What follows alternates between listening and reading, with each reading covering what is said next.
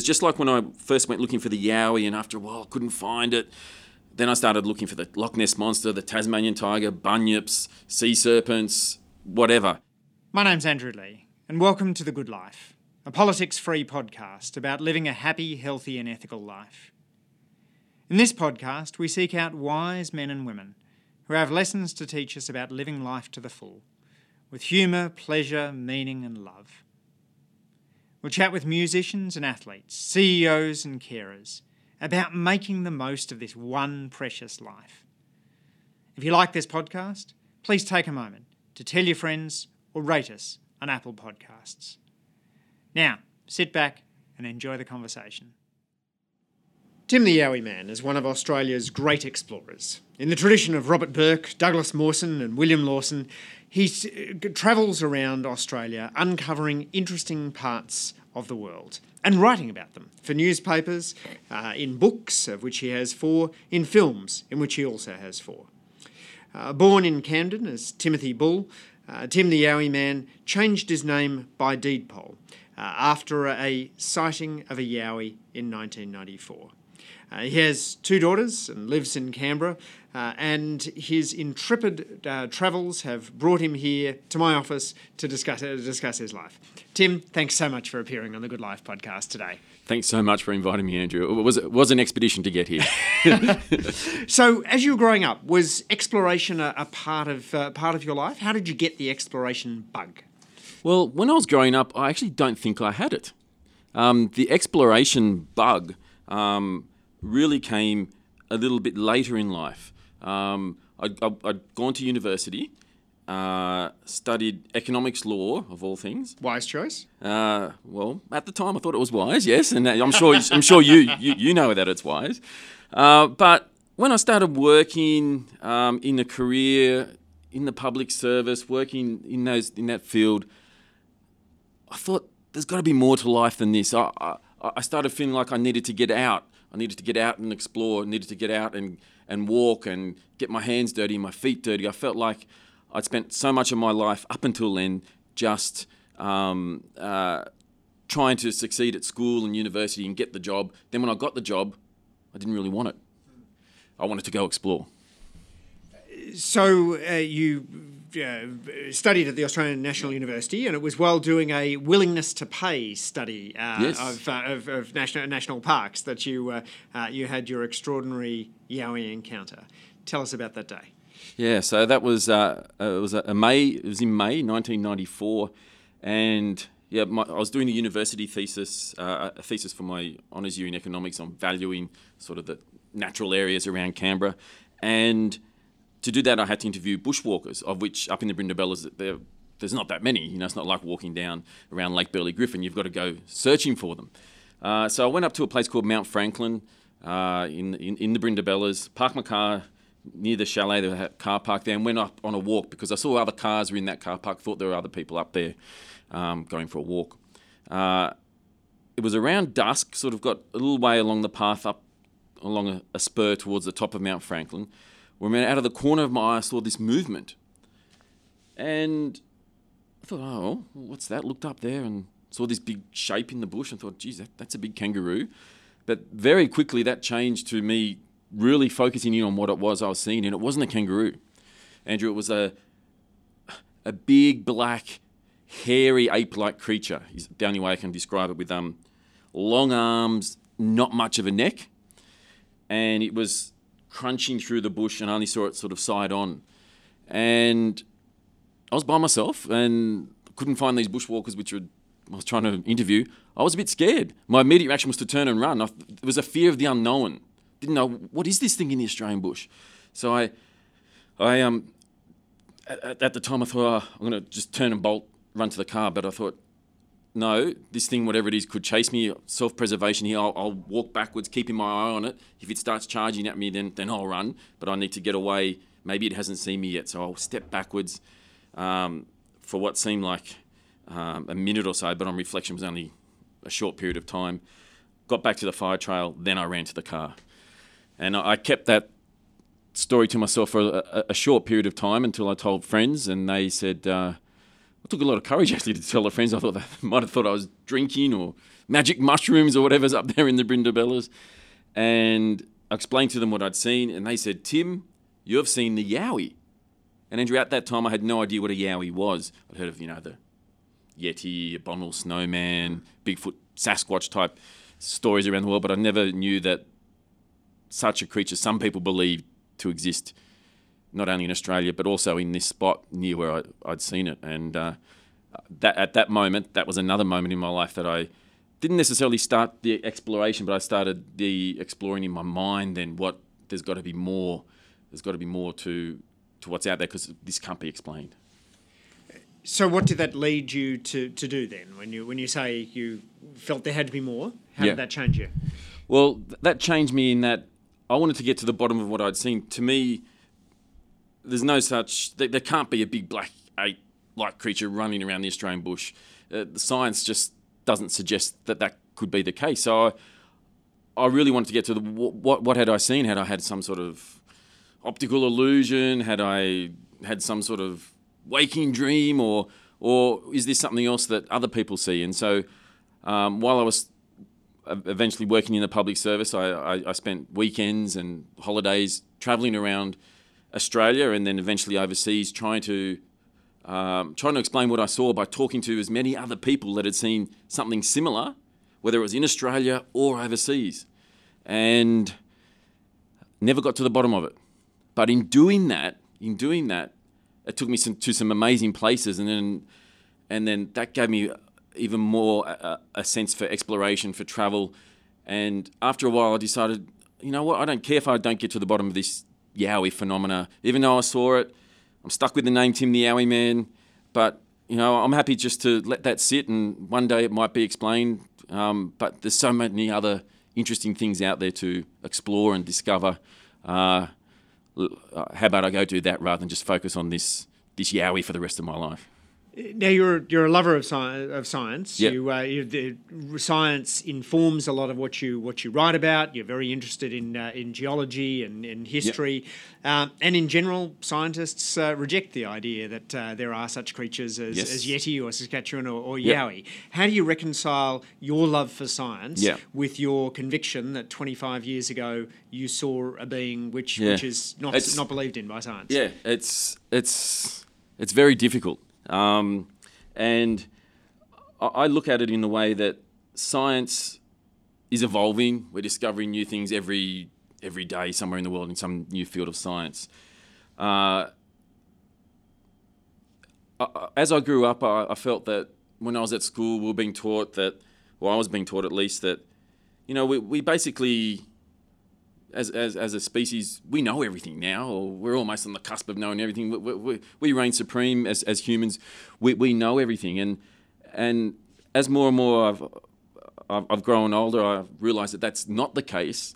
Uh, and that I guess the Yowie for me has become a, a symbol for hey, there's a lot more things out there to discover. There's a lot more for humans to understand about the way our Earth works. Maybe it can explain Yowies down the track in centuries same with ghosts. Who knows? Uh, but um, but you know, be informed by science. Yes, definitely.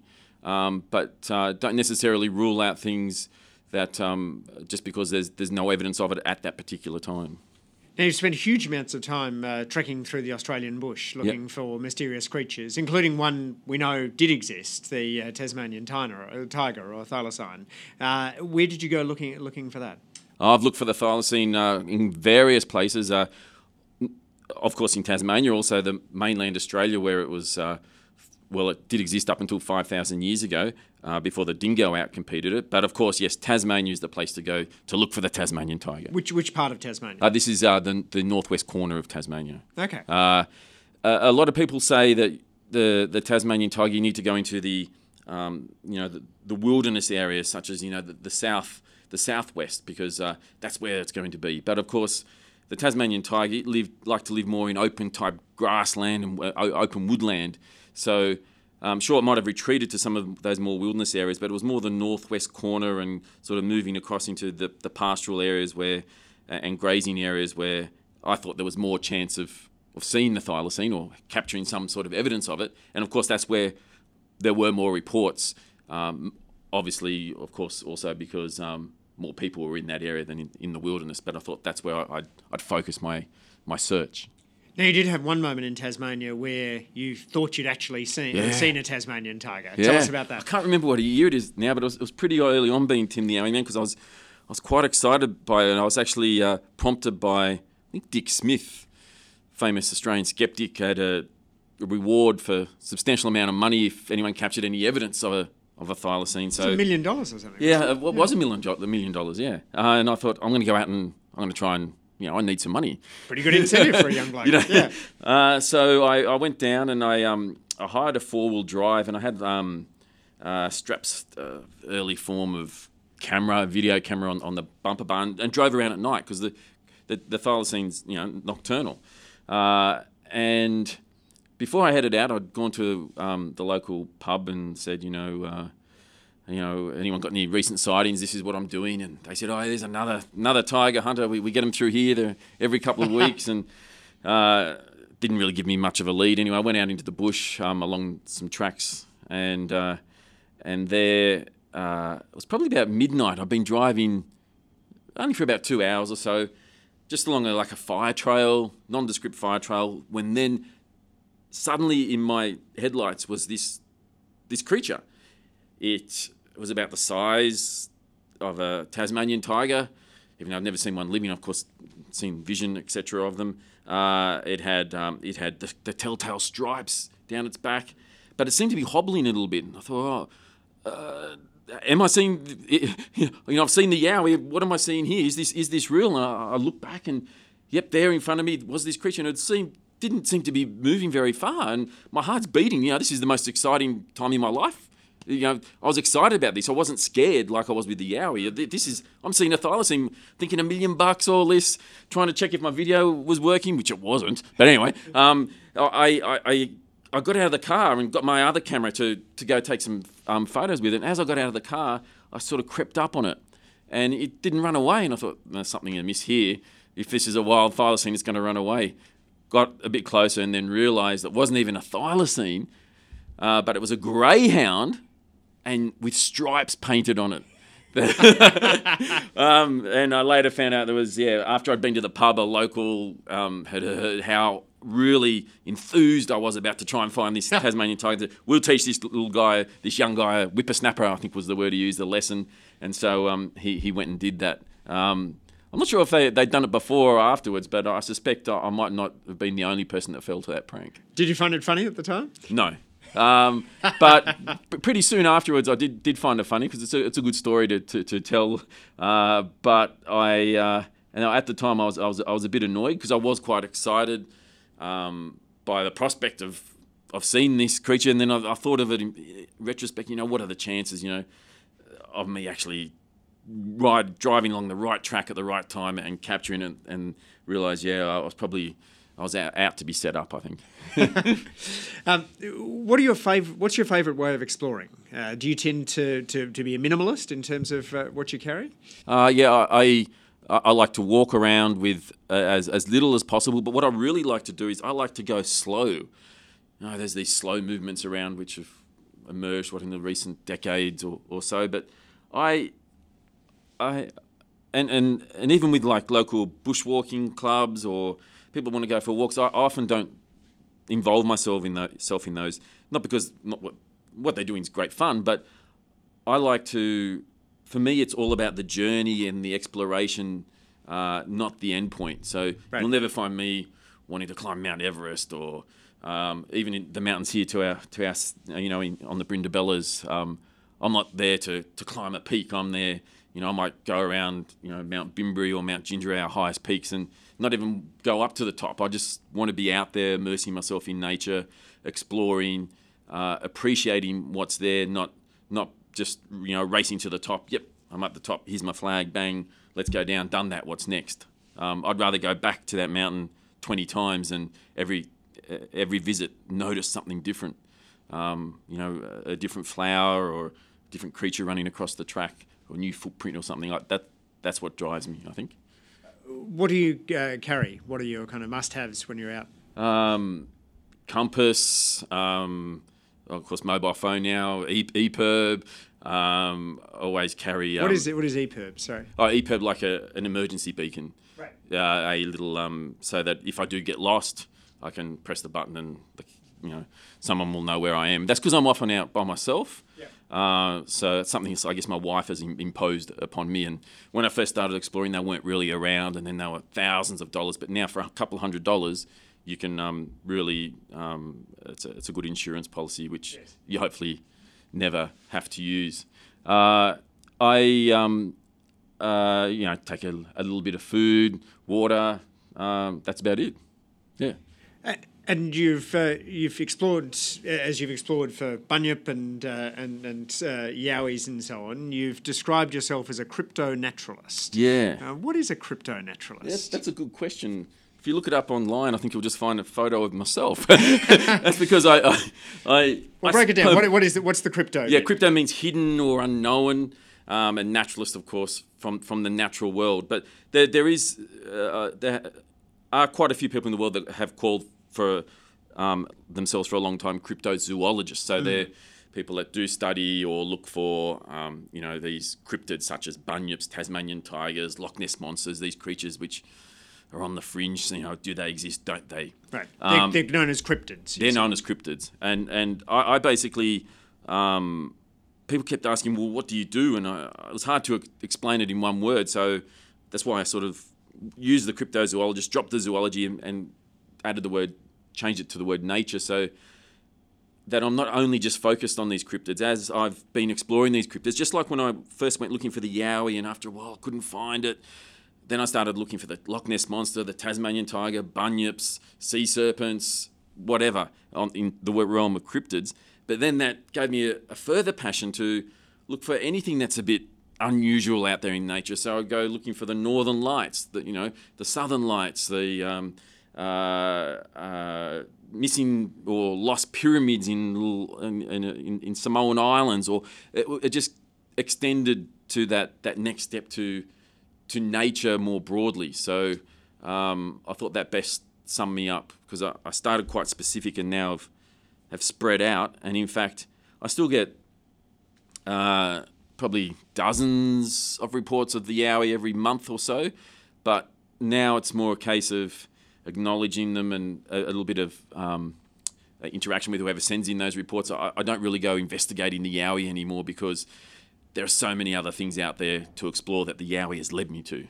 Yes. If there was a Yowie in my backyard and someone said, there's one over the fence there, it's there now, go get your camera, you'll take a photo of it, of course I will. But I'm, I'm not going to invest huge amounts of time and effort in travelling around Australia or the world in search of the Yowie type creatures.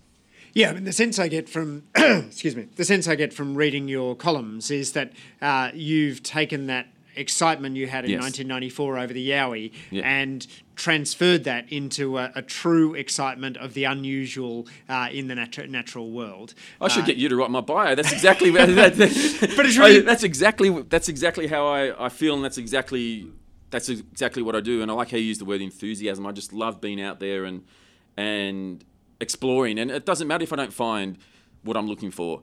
I've learnt that with the Yowie and the Loch Ness monster. Hmm. You know, from from years ago. Uh, it's all about it's all about the journey. And in fact, sometimes I hope I don't find what I'm looking for because then I won't get to look for it again. You had this wonderful column on uh, dis- discovering spiders on Lake Bathurst the other day.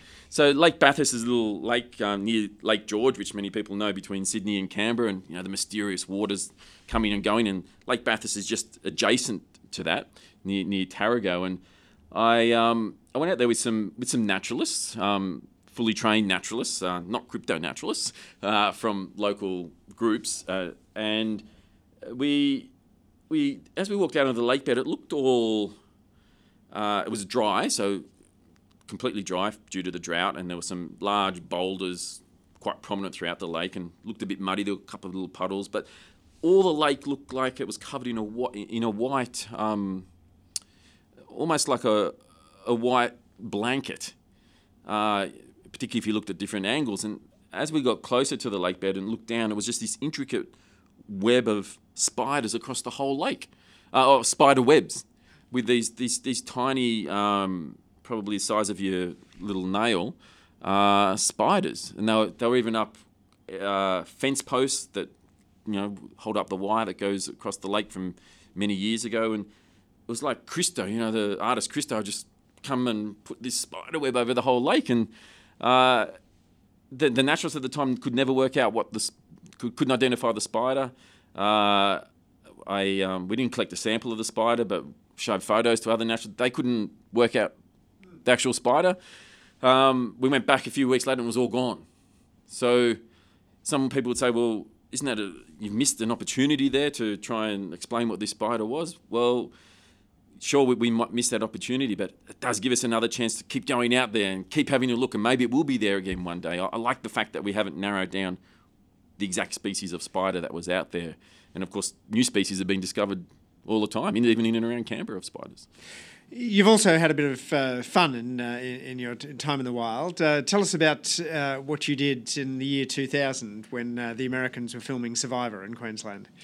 Well, I was sitting at my, I was living in a little unit in Kingston at the time, and reports of Tasmanian tigers and yowies were pretty thin on the ground. That was a time when I was really focused on cryptids.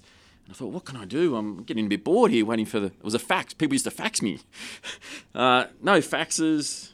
What's going on? Um, so uh, it was just around the time of the Olympics, so there was a lot of focus on Australia and this Survivor, this new age for the time reality TV show from America was filming Survivor number two in Australia. And they said that was up somewhere in North Queensland, but they weren't going to tell anyone where it was. It was a top secret location. And I thought, how can this bunch of Americans a, a big TV company come with obviously dozens of film crew and, and, and the contestants and go to a spot in my country and say no one can find it. So I um, I got a few things together. I think I hired a, hired from a local elect- electronic shop a, a, satellite phone, which proved very useful. Uh, cost a fortune in those days and was like a brick. But anyway, set off and went to Queensland.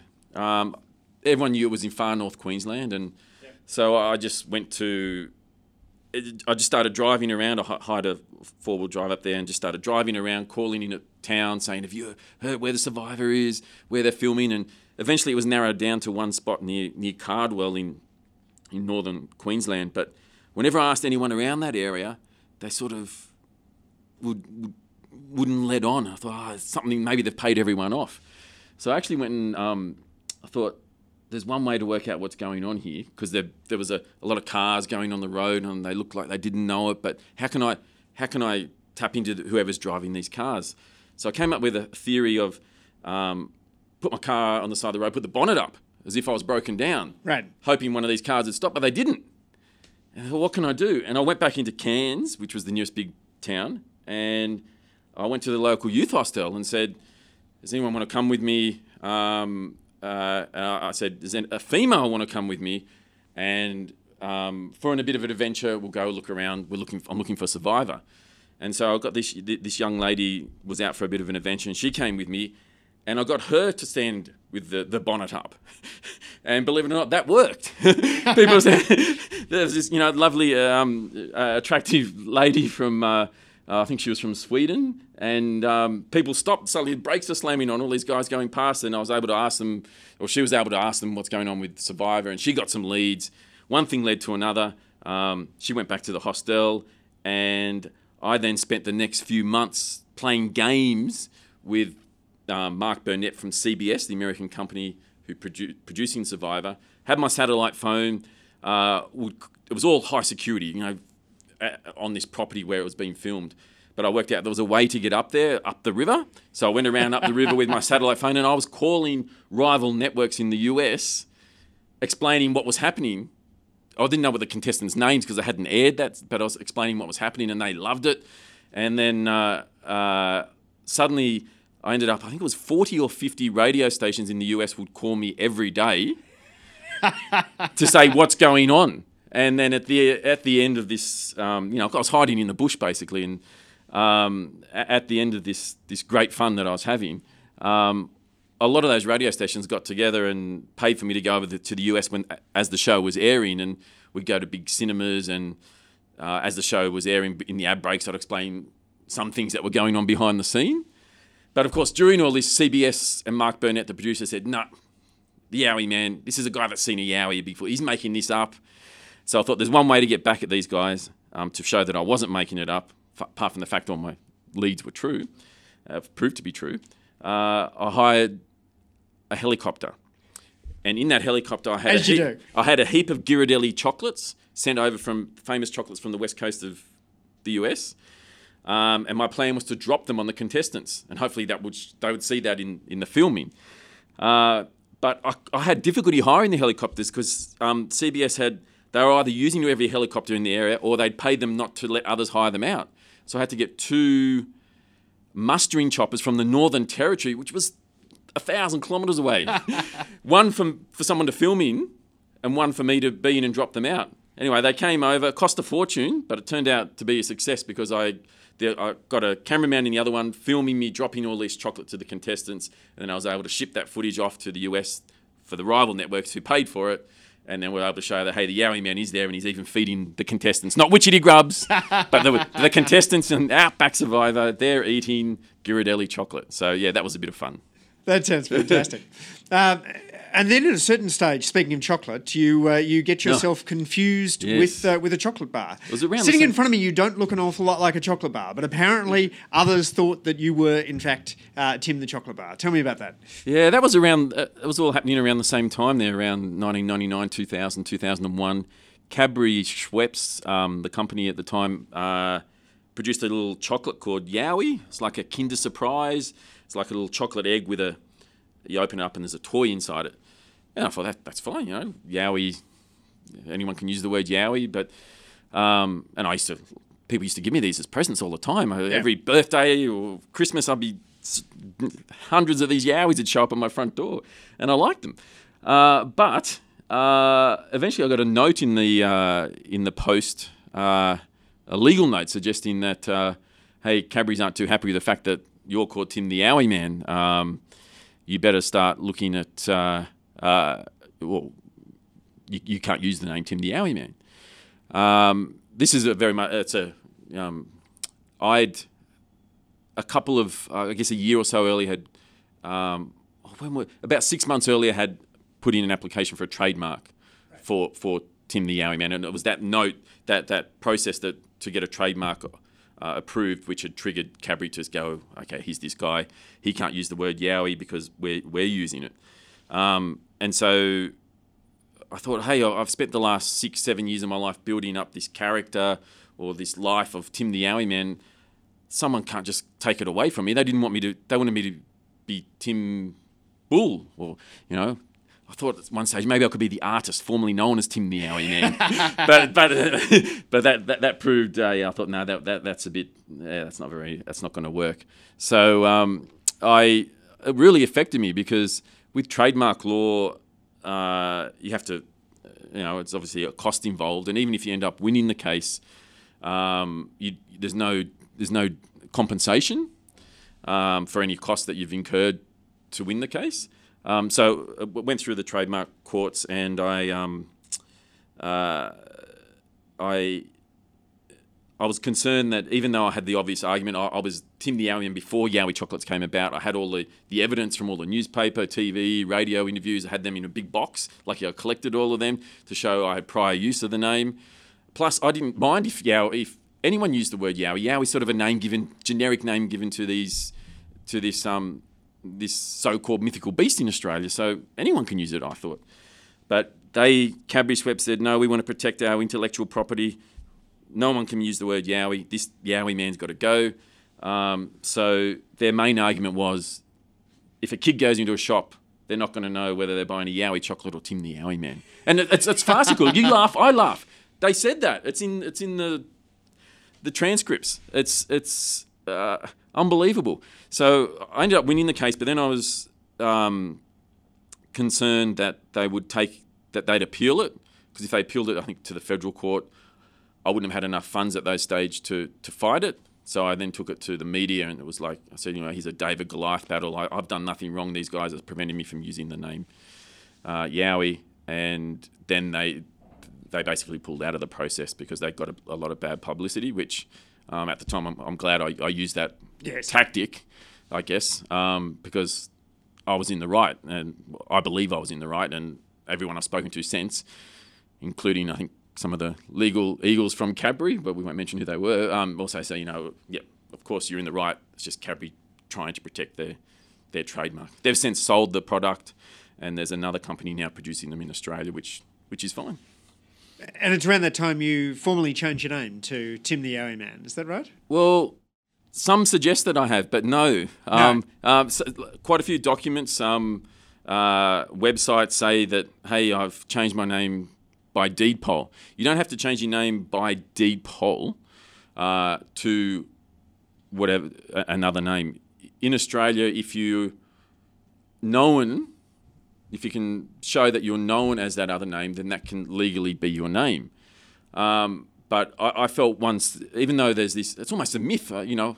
I'm exploring myths, and now there's a myth about myself, which, as as you, as you have seen, you, have managed to to identify in, your research too. It, nowhere does it say that I didn't change my name. So I've, I've, just everywhere I go and change, people go change it back and say no, he has changed his name by deed poll. Sounds people must like that. I don't know, um, but yeah, no, I didn't change my name. I just um, but everyone knows me as Tim the Yowie Man, and that's the only name I use for all purposes except on my passport and driver's license. Right, which uh, I reckon was going to be your next question. It, it, it was indeed. You anticipated it there. Um, you also uh, put on uh, ghost tours too, yeah. and uh, I was uh, I was listening to you discussing ghost tours and uh, on, on a, another conversation as I was going for a pre-dawn run through the Canberra, Canberra bush this morning with a he- headlamp on. it's not something I recommend because you, you, you are quite good at, at talking about the the supernatural in the bush. Um, how do your ghost tours work, and how do you uh, create the right atmosphere for a ghost tour to work. Yeah, again, that's that's that next step. You know, I went from the Yowie, the cryptids, to this trying to explore the the natural world, and the next step for me was a lot of people would come to me not only with reports of strange animals, but strange things like ghosts or poltergeists, and uh, so I thought, you know, I'll look into this as well, and I've, I've spent a lot of time looking into the ghostly phenomena and a lot of people, because I have been running ghost tours now for close to 20 years, expect me to be a, a true believer. But what I do with my ghost tours is it's not a, I'm not out there trying to scare people. I'm not out there trying to say that yes, ghosts do exist. What I do is I collect stories from others who claim to have had something occur, something unusual, ghost, poltergeist, whatever, in a certain location and then I look at the history of that particular location and and highlight both. And so the, the ghost tours have proved very successful. I've been running them for 20 years and never had a tour which hasn't sold out. And I've done thousands of them, which isn't because I'm a good good host. It's because of the the content that we have this rich history, this um, in particularly in the Canberra region, uh, which I like to highlight by by using this ghost tour mechanism. If I said, "Hey, I'm going to do a a history tour of Hamilton Hume's old house in Yass," I'll get about three inquiries. If I say, "Hey, I'm going to do a, a ghost and history tour," yes, of the same place, people will, you know, that the ghost suddenly triggers a whole wider audience, not because they think they're going to definitely see a ghost, but because hey, this person's not just going to give us the dry history, which you might find on some other tours around the place. This is going to be some of the, the colourful stories, but also backed by um, facts and history that did occur at the place. So to me, I, I look at these ghost tours as a, uh, even though I'm not a true believer in ghosts, people see me as um, as a true believer because I am running these tours, but it's more um, I'm exposing and highlighting, shining the spotlight, I guess, on this this history, which otherwise wouldn't be shone on. So, Ghost there is standing in for a really good storyteller. I, I think so, but but not not. But again, not, I don't rule out the fact that ghosts may exist somehow. Even though I've got this scientific, I keep going back to scientific grounding. Uh, in hundred years, a thousand years, we might as a human species be able to explain this this ghostly phenomenon in a very simple way because there's no doubt that a lot of people are seeing things which we commonly describe uh, or experiencing as ghosts. Um, we can't explain them in science today. So science says, you know, it's just people making up stories or having uh, a turn or, or whatever. Uh, but for me, it's more than that. It's it's it's hey, science can't explain it, but it's happening. Here's what's happening. You make up your own mind.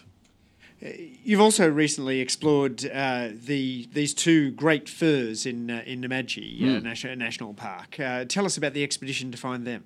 Well, around Canberra in the 1930s and 40s, a lot of um, uh, new tree species were trialled to see if they grow well in, in the conditions here in Canberra and the ACT. And one of those was up at a place called Stockyard Creek, high up in the Brindabella Mountains, where they planted a whole heap of different um, fir trees from, from the US. Um, in the 19, around 1990s, they, Namadgi National Park had come along. By then, wasn't the done thing to have um, exotic species in a national park, so they, they got rid of them at this particular arboretum, um, except two, because these were the two grandest uh, fir trees they'd sort of survived on, and they, they, they were there, they were large, um, and a local forester said, no, let's leave them there. And let, leave them he did for, you know, 20, 25 years or so. They're still there. And I thought, a ranger told me about them. I'd never heard about these two firs because they're just in a spot which no one goes to. They're off the track. No one goes there anymore.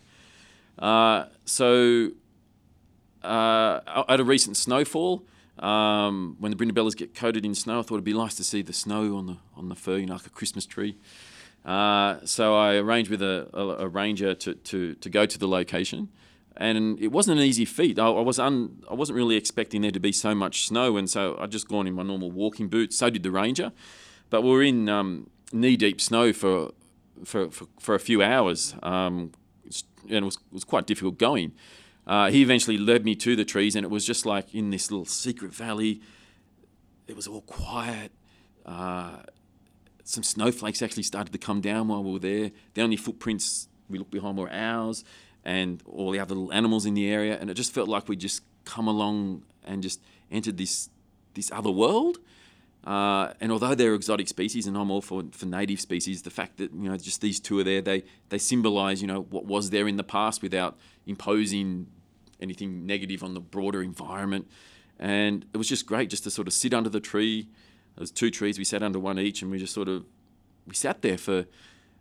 I think we were eating having a muesli bar or something, and we thought it might take five minutes, but we ended up sitting there for half an hour, sometimes ten minutes of silence. Both of us just contemplating hey, isn't this isn't this great? Just near the national capital, busy, um, you know, the power of the country just down there, down the hill.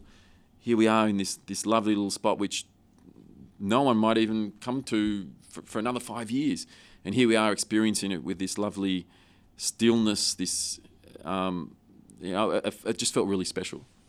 And it does speak to the sort of two sides of Tim the Yowie man, which is that you must be very comfortable with your own self and solitude, um, but you're also terrifically extroverted when it comes to talking to others about your love of the, love of the bush.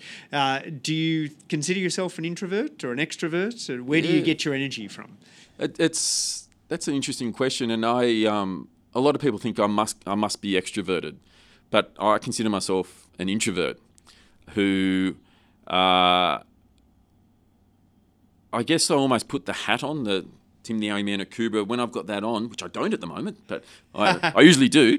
Uh, when I put that on, I, I, I'm able to go, okay, well, you know, I, am able to almost go into this, this character mode where I, I, where if I am introverted, people aren't going to listen to me. People aren't going to want to do the history tour as much with an introvert as, as an extrovert. So I once the hat's on, I can become extroverted. Yeah. But I've got to, I've got to.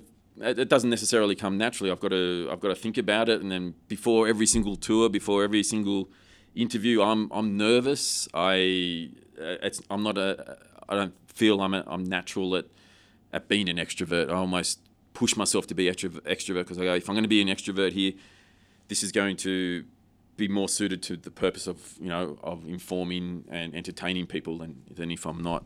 Yeah. Does that make sense? Yeah. It certainly does. Yeah. Yes. Yeah. Uh, you recently uh, travelled with your family down uh, the Snowy River uh, on in kayaks. Uh, yeah. How how did you find that expedition? Uh, the Snowy River to me has always been, you know, since I went to school, and you know, the the ballad, the, the man from Snowy River, you know, the, and I've this place that is just beyond reach. You know, I've, I've you know, you cross the Snowy River at Jindabyne where it's dammed, and I've been to Dalgety where you see the the old bridge, but I've never been into the real wild, the so-called wild snowy country, which is why it's so famous because before it was the, the river was was was dammed. And I had an opportunity to go down there uh, with a, an Indigenous um, guide uh, with the family to explore the wilder part of the river. So it was a real eye opener for, for several reasons. Firstly, because the solitude of just being on the river was just uh, the, my, my two daughters, my wife, myself, and, and the guide just floating down the river. But the lack of water was extraordinary. We spent more time hauling our rafts full of our, our gear across the rocks. Um, and but you could see everywhere we went. You could see sometimes ten meters or higher where the original river level flowed, and just thinking that the life has, has been sucked out of this river, but but still by the was, Snowy River scheme, right? Yeah, by the Snowy River scheme in the 1960s. Yeah, by the, the damming of, of, of the, the Snowy River at um, various spots, including at Jindabyne. And the it became quite I was, quite sad actually because here was this river, the life had been sucked out of it, mm. um, and a lot of what we were seeing, even this part where you know only literally a dozen, a few dozen people would see every year, a few dozen humans in the middle of the Byadbo wilderness. But rather than um, seeing amazing natural landscapes and vegetation, it was just it was infested with weeds, all the topsoil because it had been grazed heavily uh, in the uh, in the 1900s at all. A lot of that had washed away. It was very a lot of the trees were dead and dying. There were brumbies. I love horses as much as everyone else, but the brumbies aren't they they don't work in that environment. Their hoofs have destroyed all the banks, and it just felt really sad to be seeing this river, which everyone holds up as you know the amazing wild snowy river, at just a, a, mere trickle uh, of its former glory. But on the positive note, being with the Indigenous guide, he was able to take us up into anywhere you stop. He could just take you up, show you a, tree, a canoe tree that had been, the bark had been taken out to use a, uh, to make a canoe by Indigenous people centuries ago. Little um, bits had been cut out of uh, trees to smoke out possums so they could eat the possum, uh, use its fur. Thousands of stone tools on the ground. It was just but of course now an indigenous person couldn't live there because of all the, the topsoil's been stripped away. Yes. The environment just is not what it once was. So uh, I guess it was an awakening for those two reasons. It was a great adventure for the kids, um, but it was also quite uh, disappointing to see it uh, in that state. So how do you now now that you're a father of, uh, of two daughters uh, uh, how how do you inculcate a, a love of nature into them uh, what does family exploring look like for the Yowie family uh, family exploring are adventures like that adventure down the Snowy River but a lot uh, usually a lot softer than that there I I feel I've taken my own journey as and become Tim the Yowie man and I, I I almost hold back on, um, you know, people say, oh, do you, do you get your daughters to come help you on the ghost tours? You get your daughters go out on lots of these adventures. They come on some, but but but not all. I I I'm almost. I think I'm I'm holding them back from what I'm doing because I want them to find their own path.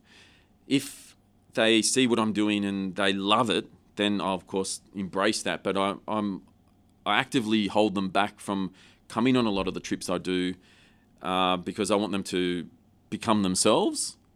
Uh, so sure, we go out on, on trips, but it's not um, it's not as a lot of people would think. Hey, the Yowie clan's out and they they they're, they're exploring the wilderness every every weekend. That's that's not the case. I might be going out midweek. Um, for a couple of days, and on the weekend we, we might be like every other family. The kids playing netball, going for a cycle around Lake Burley Griffin, etc. So it's it's um, I, I, of course want to instill a love of nature in them, but I want them to to try and reach out and discover that themselves. Do you have advice for other parents who are trying to get their kids into enjoying the Australian bush, but might be a bit nervous about uh, snakes and spiders and running out of water and all that, all that, that sort of thing? Uh, yeah. The, how many people do I know that have been bitten by a snake and, and killed, or or bitten by a snake full stop, or bitten by a spider. or run out of water. It's it's not if you just do a little bit of planning, just do little trips. It can be an afternoon picnic up in the Brindabellas, a, a an overnight hike down the, the south coast along the along the coastal trail down to the down to the um, towards Eden. There, you don't have to um, suddenly be out there and go for an amazing wilderness trek. Just get out there, get the, the kids to um, a lot of parents don't want to take their kids away from the iPads, etc., because you know kids will kick up a stink, and they do. But I find, and mine do too. Don't worry about that. But after after an hour or so exploring the natural world, the kids forget about the iPad momentarily. It's like, you know, what was the iPad? And sometimes they can, you know, they can go a week without having to use the technology that, that so many of us now feel we have to. Uh, so I think just my best advice is just just give it a go. What do you have favourite walks around uh, Australian cities? So, and you've done so much explore, exploring around the place. If you're in Sydney, Melbourne, Brisbane, Canberra, yeah. do you have uh, do you have some tips of, uh, of favourite uh, uh, hikes people ought to ought to? Yeah, well, around Sydney, there's nothing beats the uh, the, the hike through the Royal National Park. Not sure if you have you done all the that? way from Otford to Bundeena. Yeah, we, we actually, although I've lived in Canberra most of my life, we actually lived for a short period of time in the Royal National Park. Really, whereabouts? So at a place called Maianbar, which is next to, to Bundeena, which a lot of a lot a lot of people may have heard of. Bundeena. I lived in Waterfall when I was. oh, kid. did you? The yeah. other end of the park. Yes. we might have passed each other on on, on the on the on the coast track. Absolutely. So yeah, so yeah, the whole way, just because that is um, uh, it's a lot of the walk is exposed on cliff tops. You see waterfall and sometimes coming off uh, into the into the ocean. You see the, the, crashing waves, but then you can also go into the little gullies where there's little pockets of rainforest, um, and also along the walk, as you know, there's um, there's examples of um, how humans have, have lived there. You know, more recently Europeans with the huts, little um, fishing huts, which um, are still there and owned in a strange sort of way by some families right on the beach. And then, all, of course, also the indigenous, the rock engravings along the yes. way. So there's there's all the different layers of history on that walk. Um, so and it's an easy walk. You're not you know you're not having to climb kilometres up into the air to, to, to go to a spot. So yeah, that's one of my favourite walks in, in Australia for sure. The the Royal National Park walk. Any others? Ah, uh, uh, around um, around Canberra. Uh, there's yeah, there's there's thousands of different. Well, I'm trying to think what would be my favourite walk. Would this be a favourite walk for a family or for a? Yes. Um, I think a favourite walk for a family is so you, instead of um, being along the the coast like the Royal National Park in Sydney, you go to the other end of the scale and you, you walk across the main range. Um, which can be a tough walk for a family, but is, is is is okay to do in a day. You're up there on the roof of Australia. You know, from like Charlotte's Pass across to Kosciuszko and back. There's sort of a loop you can do. Part of it on the way you come back is on a fire trail. When you're exhausted, you can just plod along. But the other way, you're going up over all the main peaks of Australia, uh, of, of, mainland Australia. Um, you know, um, Carruthers, Mount Townsend. You're looking down on the the um, the glacial lakes. It's the, roof of Australia really does fascinate me as well. I'm so glad we live so close to it here because it's such a, a small portion such a small percentage of the overall landmass of Australia, but it's such a, a spectacularly beautiful place to, to, visit at any time of the year, whether you see all the in summer, uh, you know, the the wildflowers, or, or in winter, just the, the cloak of snow that just, just covers it. That most people don't that are overseas don't even think we have in Australia. So uh, I'd suggest that walk, but in, in summer, of course, not in not in winter, because in winter, um, yeah, it's it's it's it's dangerous and yeah, not advisable to do. Uh, and what about uh, Melbourne, Tasmania? Uh, Tasmania, uh, I, I, I, like uh, up on the northwest coast again, where near where I saw my thylacine. Uh, there's some slash greyhound. You know, shh, don't tell everyone. there's some there's some there's some lovely walks up through there. Um, it, it, doesn't matter which particular one you you, you pick. Um, but you, you do go on a you know if you if you walk out from um, even down as far as Strahan and you go up through the old forests of Huon pine, mm. um, it, it is I, I, like those walks because it gives you the sense of you know when we're talking about the sentinels here in the noble firs up in Namadgi, you're walking through this heavily forested area. You know there's fungi on the ground. You hear water running nearby. It, it takes you to another world. So, uh, so any of the, any of the walks along the, the west coast of um, uh, of, of Tasmania. Um, yeah, they, would be right up there. Um, one of my other favourite walks or areas to walk is the Gold Coast, northern New South Wales hinterland. I just feel a sense of energy up there. You've got the Mount Warning, Caldera, and if you're walking anywhere, any of those mountains, the McPherson Ranges or Lamington or Springbrook, there's a real sense of energy there that we that I don't feel any in other mm. places around Australia. It's it's of course a different climate, so there's um you know you're more sweating rather than having to rug up, but uh, just being out in that rainforest in that rugged country, uh, that that's that's a lot of fun as well. Tim, when are you most happy? Um, I'd say I'm I'm most happy. Uh, two two places. One just at home with the kids and Mrs. Yowie, as she as she doesn't like to be called, sitting around the dining table. We we still like to sit around the dining table and just chat about the day. We say let's talk about the day, and everyone says uh, three things that they their top three things of that day. Um, one thing that they'd like to change if they could, and a couple of things they're going to do tomorrow. Just sort of having that connection, uh, to, uh, connection to family that we try and do that as, as, as often as we can. Yes. Um, but from a personal point of view, um, I, I, love actually being by myself. I do spend a lot of time by myself, and I like nothing more than to go and just sit by a, a river, having the water just trickle by. Your classic babbling brook. It just sort of, you know. Uh, feel like any problems you might have or any you know are just being washed away by the water and you're there in nature so i like being near moving water what advice would you give to your teenage self? Uh, advice to teenage self would be uh, don't waste time. Live every day to its fullest. Uh, uh, you know, in your teenage years, you like to sleep around in bed, and as you get older, you know, you, you still there's a lot of your life still to come. So you don't feel like you have to live life to the fullest. But um, since my early 20s, which is also coincides with the period where I, I lost my mother, um, I decided, okay, I'm going to live life to the fullest um, from this time onwards um, because you never know what's going to happen the next day. Um, get out there and, and, and live every day uh, as if it's your last, um, but within reason. was the loss of your mum quite unexpected?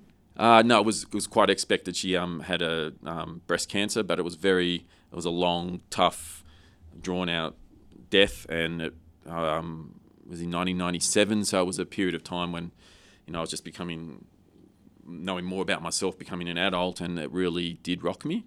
It's young to lose your mum. That's yeah, but she she really instilled with me the need, well, not the need, she, the she gave me a love of of life, and I guess and that's the best gift that she could ever give me. So I just live life to the fullest as, as if as if it's your last day.